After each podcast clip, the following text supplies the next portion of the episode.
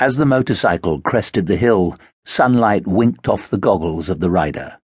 Against the chill of early spring, he wore a double breasted leather coat and a leather flying cap which buckled under his chin.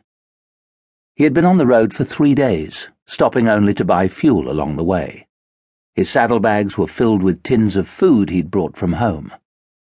At night, he did not stay in any town, but wheeled his motorcycle in amongst the trees. It was a new machine, a Zündapp K500, with a pressed steel frame and girder forks. Normally, he could never have afforded it, but this trip alone would pay for everything, and more besides. He thought about that as he sat there alone in the woods, eating cold soup from a can.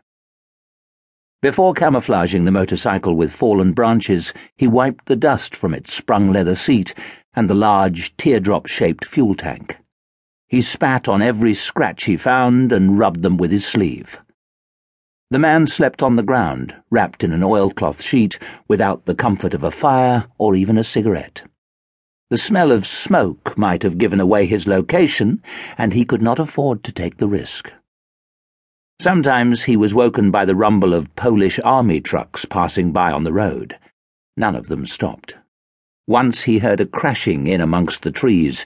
He drew a revolver from his coat and sat up, just as a stag passed a few paces away, barely visible, as if the shadows themselves had come to life.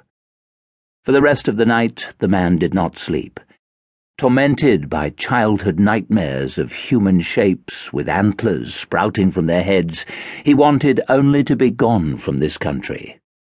Ever since he crossed the German border into Poland, he had been afraid although no one who saw him would ever have realized it. This was not the first time he had been on such a journey, and the man knew from experience that his fear would not leave him until he was back among his own people again. On the third day, he crossed into the Soviet Union at a lonely border checkpoint manned by one Polish soldier and one Russian soldier, neither of whom could speak the other's language. Both men came out to admire his motorcycle.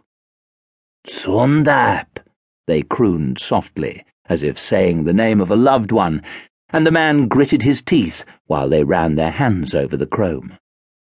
A few minutes after leaving the checkpoint, he pulled over to the side of the road and raised the goggles to his forehead, revealing two pale moons of skin where the road dust had not settled on his face.